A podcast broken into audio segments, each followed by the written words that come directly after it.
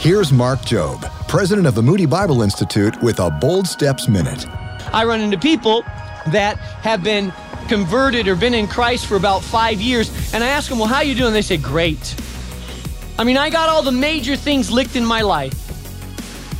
And see, if that's your attitude and you're comparing yourself with who you used to be, then probably right now you're not super motivated to change because you look at your old self and you say, hey, I've improved a lot, so you lose motivation to change.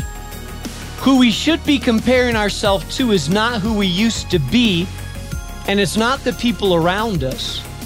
But what motivates us to change is the presence of the awesome, almighty, impeccable, holy, blameless God. Gain fresh wisdom for life at boldstepsminute.org.